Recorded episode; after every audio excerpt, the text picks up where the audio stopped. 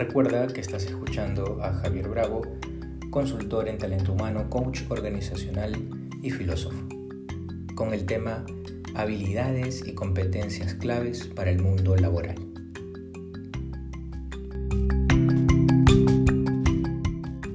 El sexto punto, trabaja siempre con calidad y apuntando a la perfección. No se trata de un mero perfeccionismo.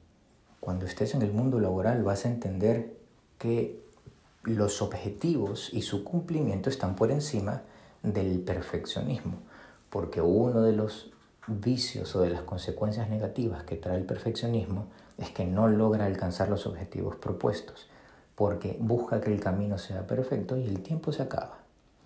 No te pido que seas perfecta, porque eso no es posible. No te pido que seas perfecto, porque eso no es posible. Te pido que apuntes a un trabajo de calidad, que tu nombre, incluso el de tu familia, sea bien considerado desde tus inicios, que se refieran a ti por tu nombre y apellido e inmediatamente asocien un trabajo de calidad.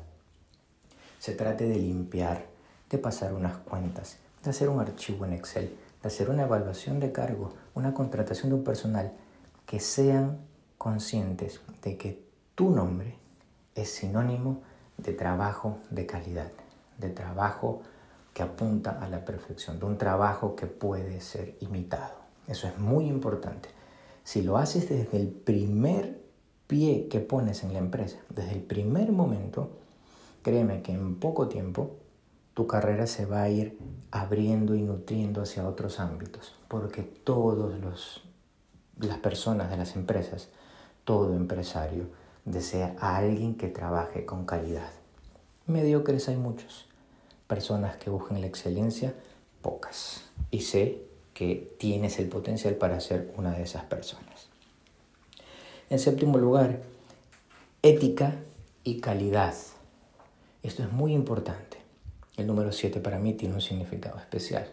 Significa de alguna manera eh, esta excelencia. Y creo que la ética va muy de la mano de la calidad, de la excelencia. ¿Por qué? Porque aunque no esté escrito en un papel, recuerda que estás honrando tu nombre. Y al honrar tu nombre, de alguna manera, muy interior, surge una necesidad la necesidad de obrar de tal modo que tú puedas honrar tu nombre y los otros también. Y honrar tu nombre implica actuar de tal modo bien, de tal modo éticamente, de tal modo moralmente, que tus acciones sean coherentes con aquello que te has propuesto.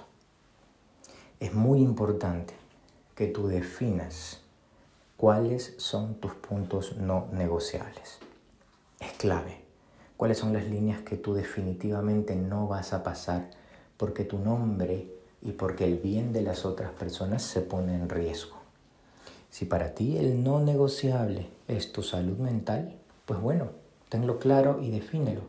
Y si es que en algún momento se están cruzando esas líneas y te está afectando tu salud mental, es momento de salir de la empresa.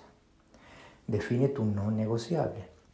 Y si tu no negociable es casos de corrupción, en el primer momento en que lo veas, sigue tu intuición interior, sigue la voz de tu corazón y de tu conciencia. Si tú ves eso, es el momento de salir de la empresa. Si tú ves que alguien te hace una propuesta inmoral para que hables mal de otra persona y para ti eso es un no negociable, pues es momento de salir de la empresa. Por otro lado, ten presente, aunque yo estoy hablando de situaciones en las cuales tú podrías salir de una empresa porque se están rompiendo tus no negociables, también ten presente que tú puedes ingresar a una empresa porque te ayuda la organización a respetar esos no negociables. Si ves una empresa que trata bien a sus colaboradores, que busca que ellos crezcan no solamente en un salario económico, sino también en un salario emocional, que busca promoverlos, que tienen un plan de carrera, hay una relación en algunos momentos vertical, pero también en algunos momentos horizontal con las personas que tienen un mayor, una mayor posición en el organigrama, pues bueno, excelente. Y si además encuentras una empresa que te permite vincular tu vida interior, tu vida personal, tu vida familiar, con las responsabilidades que tienes en el trabajo, genial, bendito sea, por ahí es.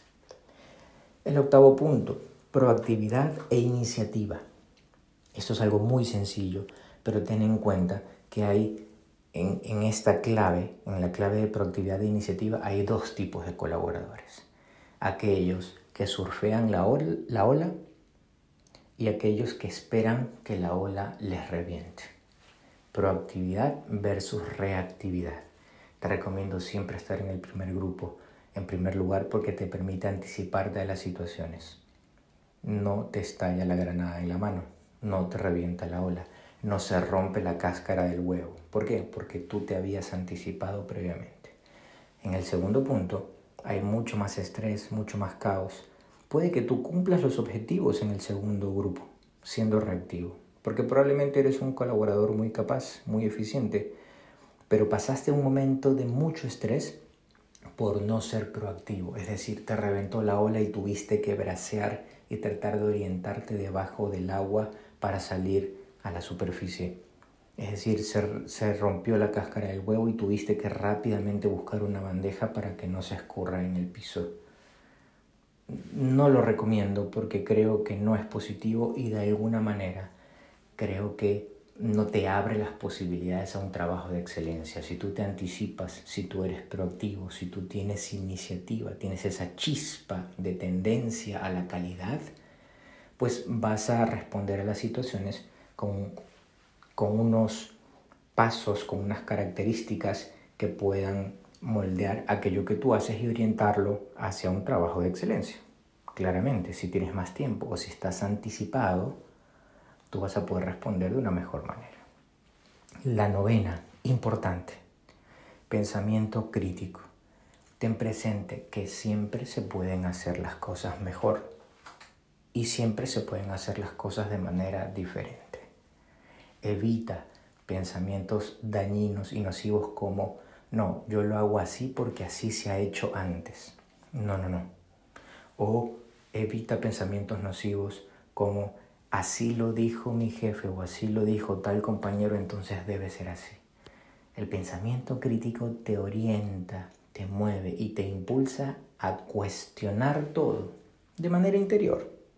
A veces hay que exteriorizar dichas interrogantes, pero sobre todo de manera interior. ¿Por qué se hace eso? ¿Por qué de esa manera? ¿Por qué en ese tiempo? ¿Por qué por esos medios? Porque lo hace esta persona. Los resultados son los que deseamos o pueden ser mayores. Hay que cuestionar constantemente. ¿Por qué? Porque cuestionarlo te va a permitir a ti abrirte a opciones nuevas, a opciones positivas. Y esas opciones claramente son oportunidades. Y la décima, proyectate hacia el futuro aunque no está mal en sí mismo, yo creo que no es tan positivo permanecer 5, 10, 15, 20 años en la misma posición. Repito, no está mal, pero creo que tienes que pensar en crecimiento, en proyección. ¿Dónde quieres estar en 5 años y en 10 años? ¿Qué legado quisieras dejar? ¿Cómo quisieras que te recuerden? Proyectate, es muy importante. Te sintetizo los 10 puntos a modo de resumen. No idealizar. Trabaja desde tu identidad. Ten en cuenta que tu personalidad se sigue moldeando y sigue cambiando y hay que aceptar eso. Sé el líder que quisieras sé el líder que quisieras que recuerden. No te desanimes. Busca la calidad y la perfección Trabaja desde la ética y desde tus no negociables. Sé proactivo y ten iniciativa. Cuestiona todo y aplica pensamiento crítico y proyectate hacia el futuro. Te he robado estos pocos minutos. Tengo la firme esperanza en que van a ser para ti de mucho provecho. Si necesitas algo a nivel personal y profesional, cuenta conmigo. Caminamos y no lo hacemos solos. Cargamos pesos y si los pesos se comparten, son mejor, se pueden llevar mejor. Siempre hay alguien que puede darnos la mano. Para eso estamos. Me despido enviándote un fuerte abrazo, deseándote que tengas un excelente día, tarde o noche y que tengas una excelente semana o fin de semana. Un fuerte abrazo.